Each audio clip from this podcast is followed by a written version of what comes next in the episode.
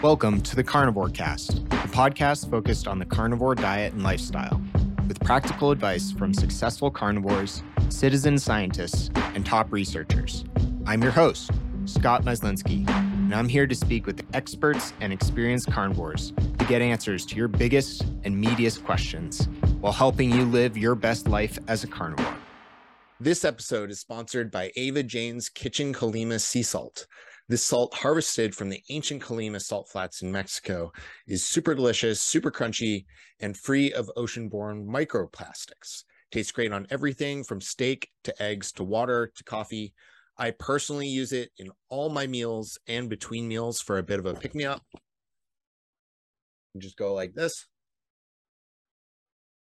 Very good.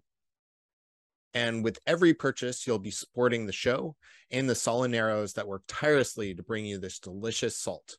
Check out carnivorecastsalt.com, all one word. That's carnivorecastsalt. Get your first bag of Colima sea salt absolutely free. Only pay for shipping. Dr. Natalie West is a clinical psychotherapist with over 16 years of experience. She specializes in self image, conflict, and nutritional psychology for treating mental and physical root causes of health. Natalie's focus is on nutrition and its connection to mental health. Welcome to the show, Natalie. Hi, Scott. Thank you so much. Excited to be here. Yeah, um, likewise. and glad uh, our mutual friend Casey was able to connect us. Um, so I'd love to hear a, a little bit about your background and, and how you got mm-hmm. into psychotherapy and, and how you found your focus. Yeah, thank you. So I I originally had a 20 year corporate background to start with because I'm really old. um, so I, I kind of did that, and I was very sorry. You don't look it. Oh, thank you. I, I turned 50 this year, so wow. I'm uh, that that's that's the power of an animal based way of eating. Oh right? yeah, um, so yeah, 20 year corporate history and really just fascinated with the mind. So I had my first child at 33 and then I was like, I don't want to go work for anybody anymore. And really just started the path down psychology.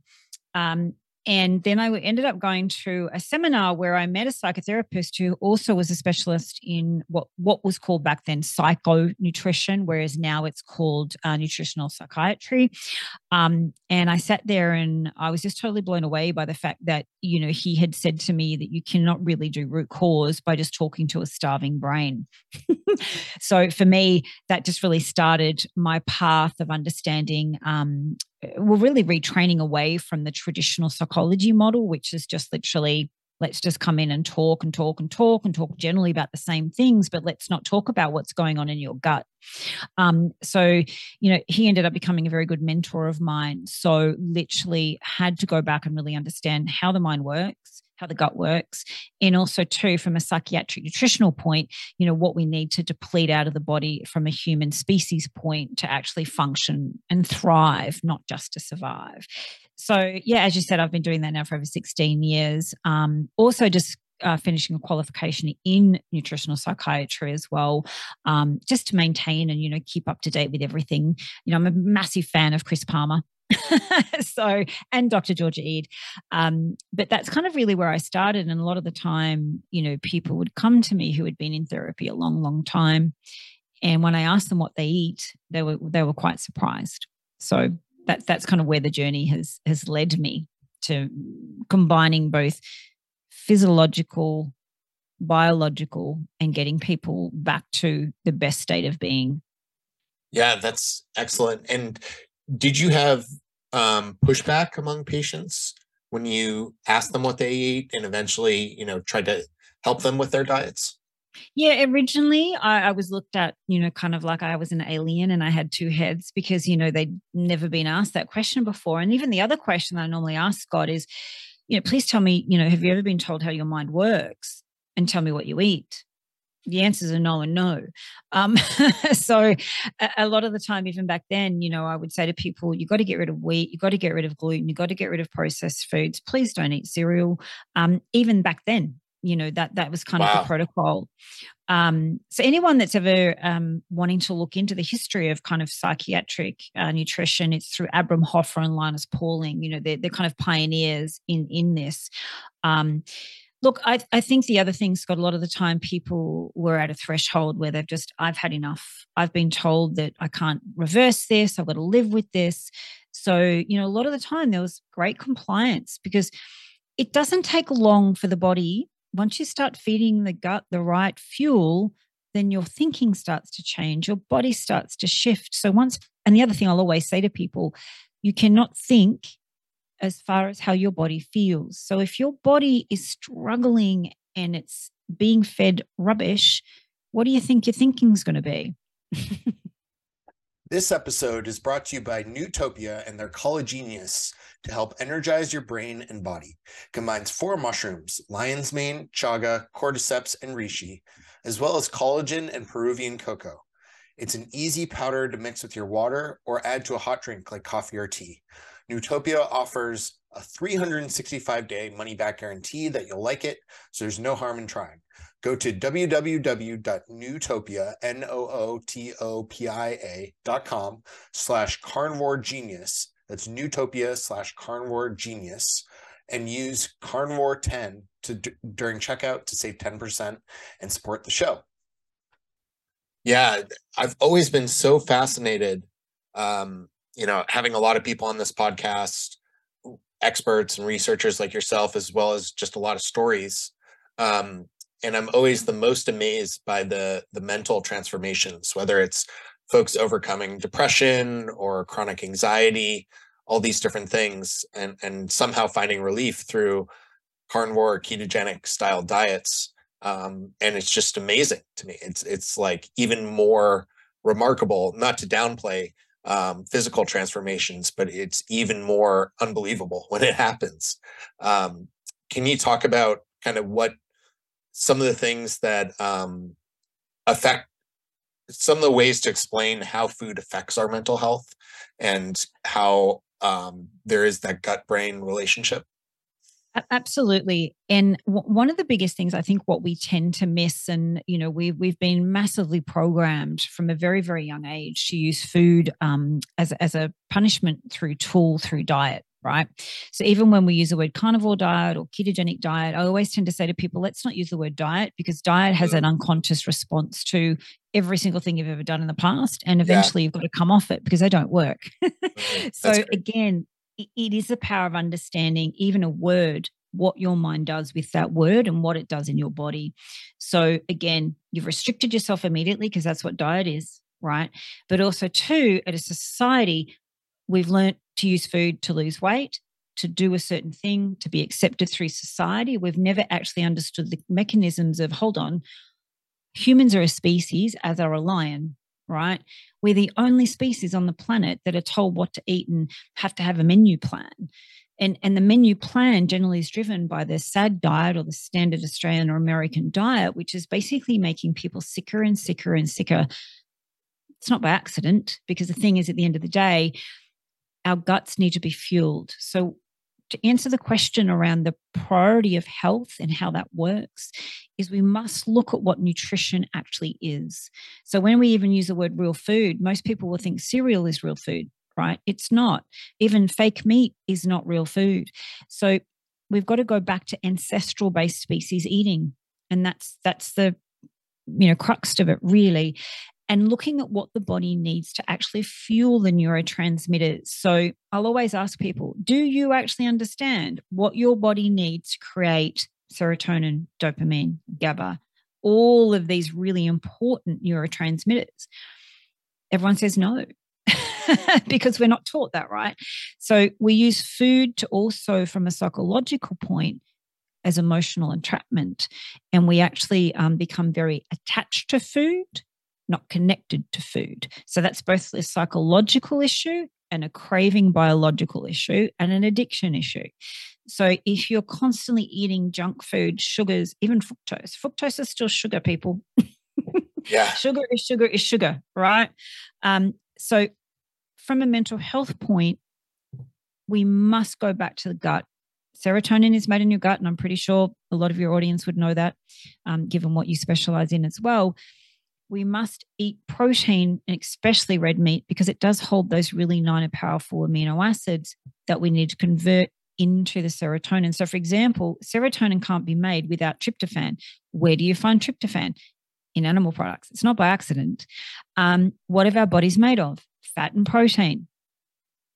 So, again, it's the psychological attachment to what we have learnt and also, it's a tribal thing, Scott. So, for example, when you move away from a SAD diet and you're going into either a keto way of eating or a carnivore way of eating, most people are programmed externally to care about what other people think.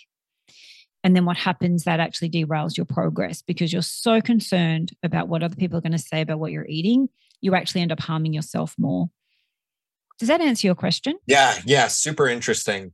Um, and I'm curious, do you, when you're introducing um, like when you have a, a patient or client and, and, you're helping them through their journey uh, of the combined um, psychotherapy and nutritional intervention how do you like not everyone is going to go 100% carnivore day one right no, so no. how do you like to introduce that with people and make that transition um, well trying to break down some of those barriers and those attachments to food that you mentioned yeah. So again, you know, we've got to look at every single person is unique. They have their own unique programming, their own self-image. And also too, most people are operating in a very poor and conflicted self-image when it comes to unconscious and conscious attachments, especially to food.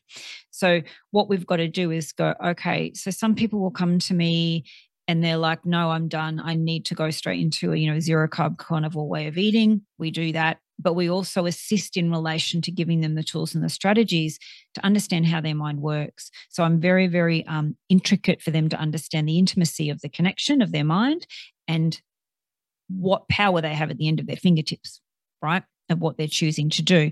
So a lot of the time, clients I have a low carb, and that works brilliantly for them and then we can go straight into zero carb into a full carnivore way of eating. So it really depends on their own process and where they're at and what they're really dealing with.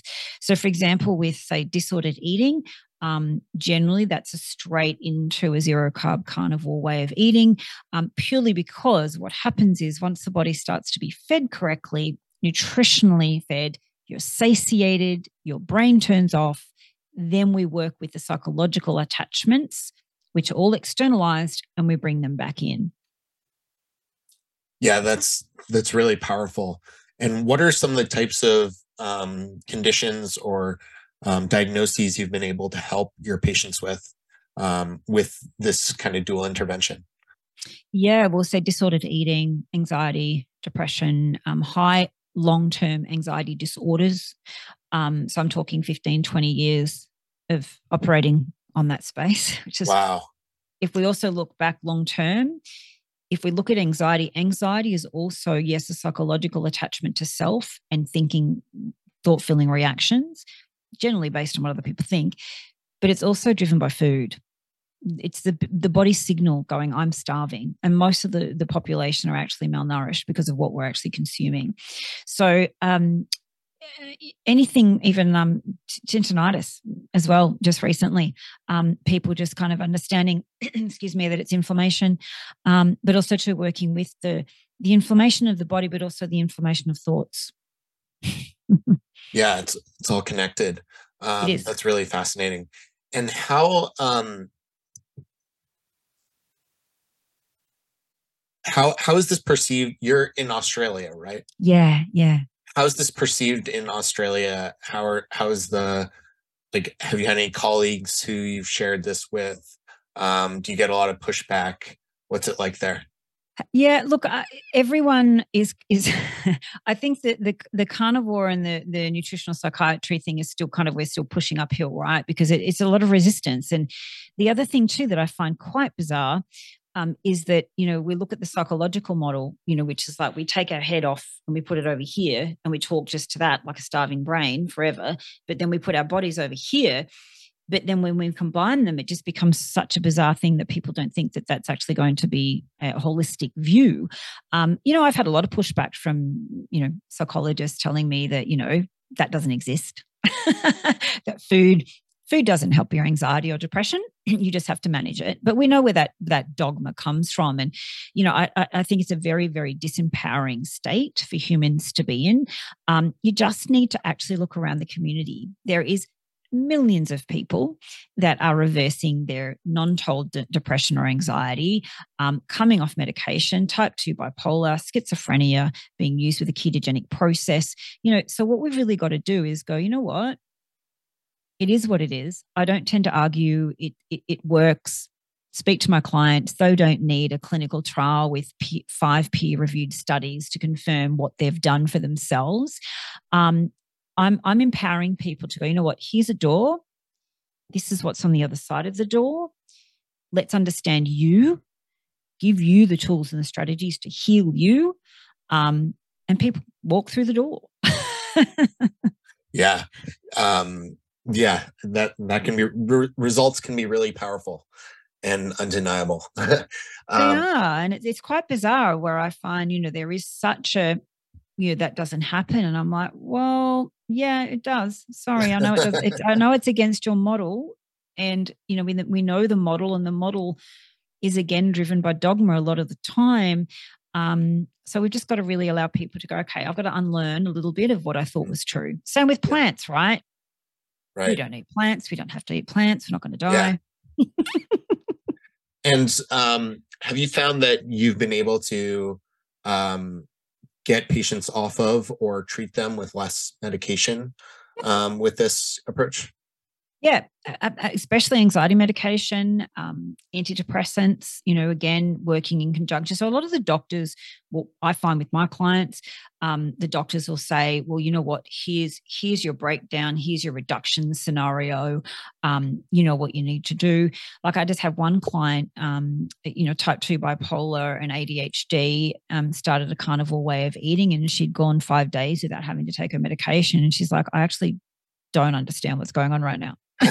she said, I feel amazing. She said, I don't feel manic um, because her brain's been fed correctly, right? Yeah, that's incredible. That's so freeing. Um, and I imagine um, you also get a lot of pushback to some of the common um, challenges of this way of eating, um, such as cholesterol and yeah uh, red meat's bad for the environment and all these things. How do you deal with some of that? Well, again, you know, it's quite interesting you bring that up because I actually just put up a new study around the shoddy science of, you know, the red meat's going to kill you just recently on LinkedIn. It's had over 150,000 impressions and it's wow. 300, 300 comments right now. And oh my gosh. Are, it's, oh, I actually should link it to you to have a look. It's yeah, insane. Please do. Um, but again, you know, we, have got to go back to say, you know, the Ancel Keys time with the same thing with, you know, the Harvard scientists being paid off to say sugar is fine and saturated fat's going to kill you. Um, so it's, we know science is paid for, right? But again, the vilification of meat is something I come across a lot. Um, and, you know, that it's, climate, it's harming the climate. And I'm like, really? Cows have been around for a long time and all of a sudden the methane's an issue and the methane yeah. actually comes from the grass. Like it's just a process and anyone that doesn't know sacred cow or kiss the ground documentary um please jump on watch them because again you know don't vilify red meat for what the alcohol and the sugar and the processed foods have done. So i'm constantly you know talking about it in that sense. But again who's ready to hear the information scott? Will hear it. I'm i'm not here to you know obviously with belief structures and they're unconscious a lot of the time you know belief structures get ruffled and people go into cognitive dissonance when i say you can survive as a human without vegetables right? Um, and it's like well that's not really good for you. I'm like well i should be dead by now. It's been three and a half years. So it, yeah but i don't tend to get reactive in it scott. I'm just like okay here's some evidence here's some links talk to some people, and then you make your own decision. Yeah, that's awesome. And um, another thing I've seen you talk about is um, self image. Yes. Um, can you elaborate a little bit more on that and, and what that means to you and, and, how you think about it?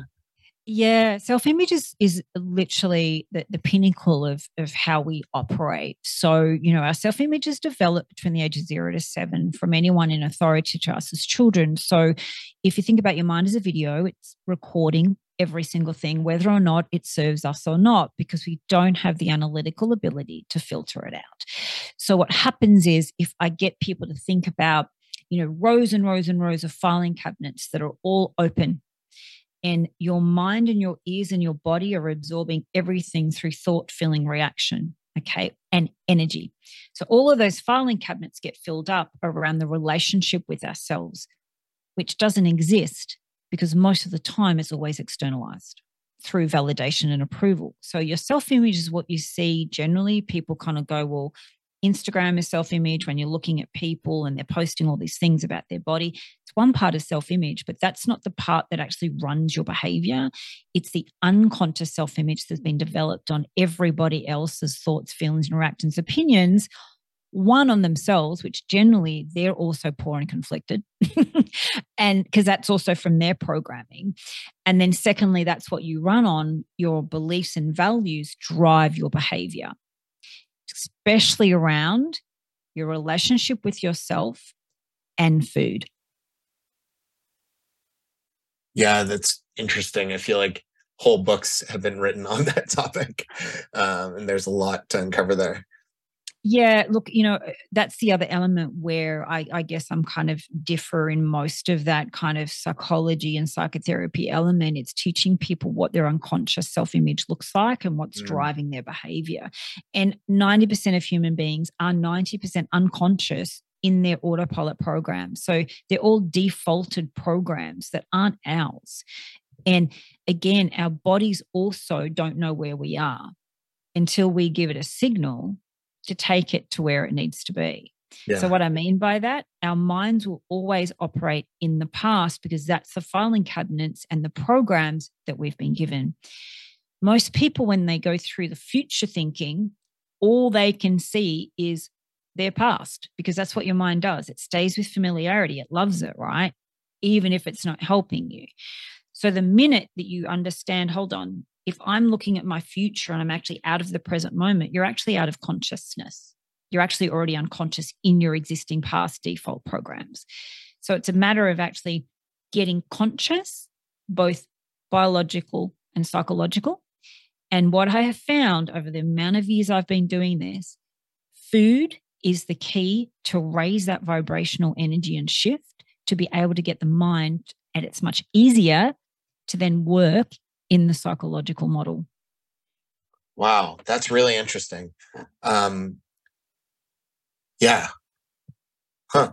And uh, you're just kind of blowing my mind with these. Um, but yeah, I wanted to shift topics a little bit, Natalie, yeah. and talk about how you found your way to this way of eating and maybe mm. um, you know, how you ate in the past and and yeah.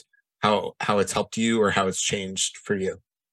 Yeah, so you know, I was I was a pretty standard kid. Same things of what I was programmed with. My mom was always on a diet, so that was kind of my um, you know culture that led me down the same path, and it was all externalized. And uh, then I ended up uh, going into the bodybuilding industry, um, and it wasn't until I actually did all my training that I understood I had a very, very, very poor self image.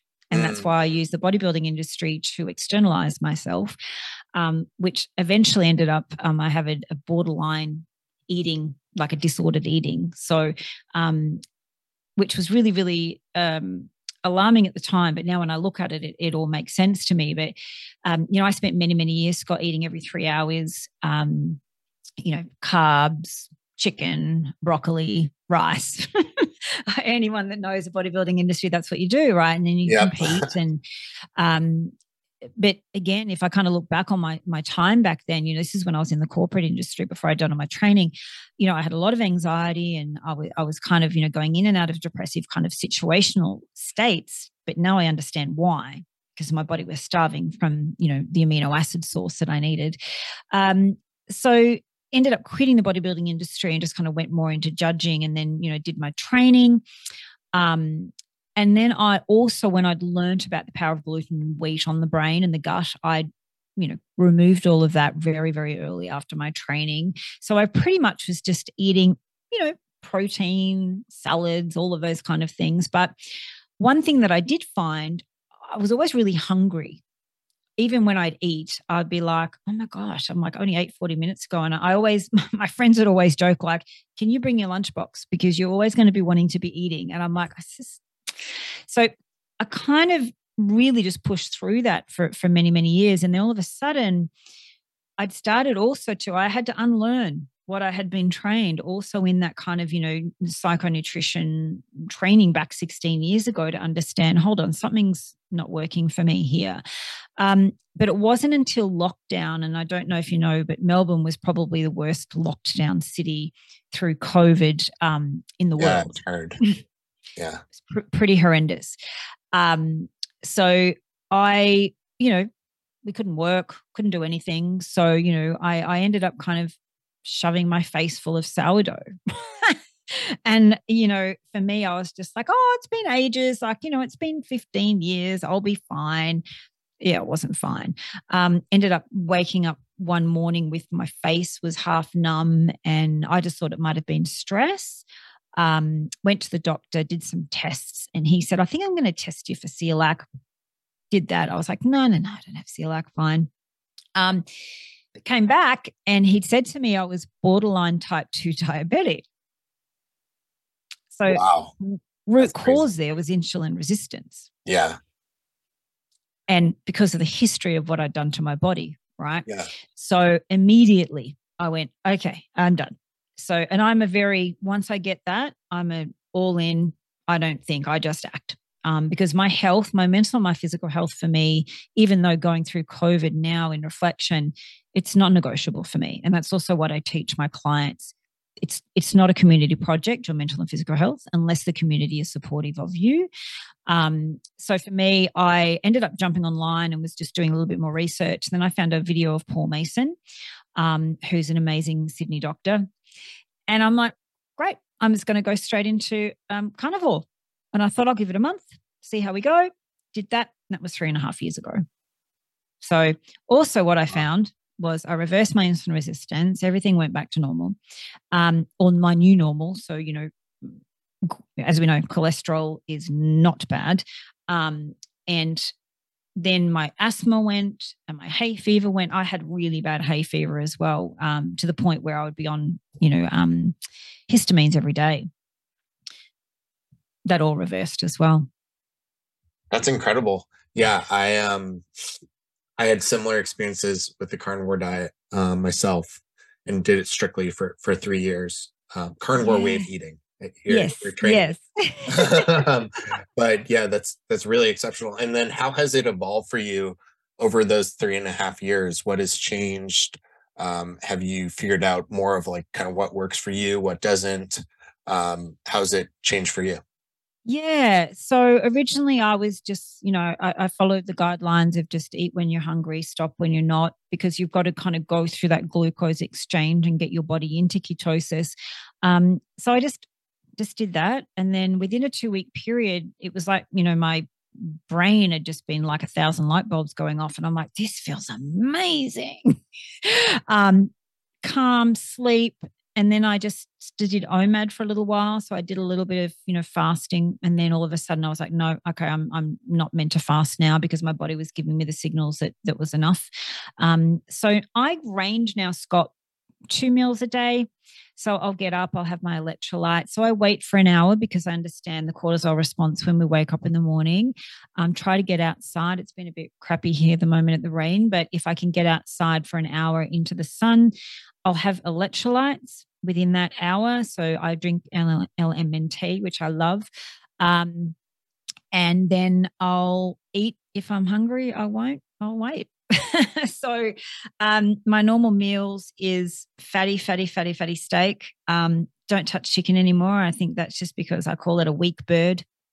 It's not interesting to eat. Don't yeah. like it. Like the skin, uh, but uh, chicken doesn't do it for me anymore. And I think that's just my you know background in bodybuilding um yeah and i'm i'm just pretty much meat and fat salt um lamb um bacon every now and again but yeah i'm i'm zero carb so i've been zero carb for yeah that whole over 3 years um and from where I am now, both mentally and physically, and even composition wise, is just, you know, the best I've ever been and as I said, like I'm 50. So, you know, for me, metabolic health and mental health and and um, you know, being a woman too, hormonal, um, you know, I, I wouldn't even know I was even going through any kind of perimenopausal symptoms, especially with women. You know, we get told that, oh, you're going to have all these night sweats and all that kind of. I don't have anything. The only reason I know is because of my blood, my blood results. wow, that's that's awesome. And um, do you have any advice now for how um, you you help your patients transition through that dependence on, on carbohydrates? That can be quite difficult for some people and kind Addiction. of a rough experience. Um, so how do you how do you help them through that? Um, both like how do you prepare them for that that and mm-hmm. tell them what's going to happen, and also what what advice do you give them to make it somewhat easier? Yeah, great question. I love that. Um, and a lot of the time, people kind of go, "Oh my gosh, I just don't have any willpower." Right. So willpower comes from past events of dieting, and them feeling like there's something wrong with them and they can't stick to anything. And no, that's called addiction to hyper processed foods and the dopamine, you know, going off all day, every day, but also to the emotional attachment that we have through our emotions with food. So this is about them understanding willpower is nothing compared to an addiction. So once we go through that process, I see everyone's face and body just go, oh my god. Okay. It, it, it's an actual biological addiction. So never ever ever ever underestimate the power of poor nutrition on your body. It's extremely powerful. So once we get them to understand the sugar and the processed foods you're eating in the morning is setting your insulin up it's hitting your dopamine. So as soon as it hits your taste buds your dopamine's going off, right? Because it tastes good. Your insulin goes up, then it's going to have to come down at some point. So you run this full roller coaster of addiction of glucose, well, exogenous glucose and carbohydrates externally, right? So once you paint the picture, because the mind works in pictures, once you understand and the mind goes, oh, that's what's happening, how do I get my body out of an addiction process? It, it, it's like telling an alcoholic or a drug addict to use willpower. That doesn't work. It's exactly the same thing with food. Every single thing, if you look at trolleys in the supermarkets, it is horrendous of what people actually don't understand about what they're putting into their bodies. So I always say, too, if you treat your body like a garbage tip, it will respond accordingly. Um, so again, it's about you being in control and understanding this is an addiction this is a dopamine reaction you're killing the the um you know your your, your uh, serotonin production give people the information like most people don't know this so once you open that door and they're like okay so how do i get rid of this craving response. So I'll say to people, okay, is it a physiological craving in your head? Because what happens is the minute you think about a biscuit, your body's going to react with the memory associated with the biscuit. You the biscuit could be at the supermarket, you could be at home. You think about it, your body reacts, you want it. Then what happens is we build a neural pathway where we develop the strength of that outcome. So the outcome in that emotion is the biscuit what we need to do is understand hold on, why am I even wanting a biscuit? What's going on with me right now? Have I not slept? And again, if you don't sleep properly, your cortisol is going to go up and you're going to want to crave sugars and carbohydrates. It's that simple. So, again, don't use light when you go to bed. Like, it's really bad for you. Um, but it's getting people to understand and also to the addiction of dopamine with phones screens laptops ipads it, we we are firing that all day but we're also firing it with food. So we have to calm down that response both emotionally go through the emotion and create a new outcome instead of using the food as the outcome. Now what I will help people through is to understand if you have a glucose craving, carb craving, and emotional craving, in the first, I have three stages, which I call three fat adaptation stages. All I want you to do is eat meat and fat and butter. Like put butter in the fridge, slice it off like cheese, and eat it. what that does, it then calms down the signal and your body becomes satiated. So when you eat zero nutritional based foods, there's no satiation in that. You'll just constantly be hungry. Yeah, I think that's that's excellent advice and, and a really great explanation for people. And it helps that you're able to spend more time with folks to to walk them through that. because um, a lot of times in in today's you know TikTok, Instagram age, there isn't time to give some of that nuanced explanation of what's going to be happening to their body and what they'll be experiencing. Correct. Yeah. And and it also allows you to be really empowered. You know, like I have people that will say to me, Oh, I jumped off the bandwagon or I did this. And I'm like, no, no, no, no, no. That's past language pattern of dieting mentality. You didn't jump off anything. You chose. That's mm-hmm. what you mm. chose. Get the body's feedback. So again, when we're suffering an inflammation and you know dis- dysfunction of metabolic health, our feedback signals we have no idea what's going on. Um, so once we start to get the body back into a primal state, and, and and it's really, and you'll understand this, Scott. Like when you try to explain to people what it feels like, it's really difficult to quantify yeah. into words what yeah. happens. Definitely, especially I find the hardest thing to explain is like that you don't want other foods eventually. Correct. At least I've I've experienced that, and a lot of people say that, and they're like, "Oh, don't you have a craving for this? Don't you have a craving for that? Don't you want more variety?" Blah blah blah. And it's like, no, I actually just want more meat um, and I, I find that's the hardest thing to explain to people yeah and i get that too and you know what it is and i want people to really to understand the power of once you start feeding your body in a species appropriate way everything else from the human culture of food and you know and i also say i wrote a post recently about moderation is bullshit so it doesn't exist let's just be honest species appropriate way of eating is not moderation because you cannot have a moderate amount of disease, moderate amount of type 2 diabetes, moderate amount of depression. If you're addicted, you need to eliminate it. And the more that you eliminate, the more that you give your body the power to actually do what it's designed to do. Because most people actually operate on an existence of, oh, this is the best I'll feel for the rest of my life. Oh, this is my age. You know, I've, I've think I've got more energy than my 16 year old, right? But again, it's understanding the nutritional state and the power of it. Look, you know what? You can have, I have clients that have, you know, been on it six months and a year and they go out and they may have, um, you know, um, say sweet potato, for example. But I'll get feedback from them pretty quickly where they'll go, oh, yeah, don't want that. That tasted disgusting. yeah. Yeah. It's, it's amazing how well your body gives you feedback once you're more in tune with it. Once you like turn down the noise uh, of having all these different foods and being in this chronically inflamed state, it's a lot easier to pick up on those signals. It is, and also too, you know what I find, and teaching people, it the way you fuel yourself is a form of self-respect. So the minute that you start to tap in on that energy that this creates, um, the level of self-love and self-respect that people start to feel, because what they do, they're like, "Wow, I did that." I did this. I I committed and I loved myself and I nurtured myself, which again, we have to learn to do because everything is ever always externalized. So it's the same thing when people say, Well, what am I going to do when I go out? I'm like, what do you mean? Just eat steak. Like just eat what you want. Um, but remember what you choose to do for your mental health it's not anybody else's business. If someone's like, oh, eat a piece of cake, it's not going to kill you, that's their their stuff. That's not yours. It's a matter of going, no, thank you so much, but I'm actually don't need that. yeah, it, it's it's your responsibility. You have ownership over it. Um, it's really empowering, like you say. Yeah. Um, Natalie, this has been fantastic. Um, really you. great to meet you. Really appreciate you taking the time. Um, I feel like I have so much more I can learn from you. And like I said before this, uh, I was listening to some of your past interviews. I'm going to continue to check those out. Um, Thank you so much. Yeah. Um, where where can I where can folks find you?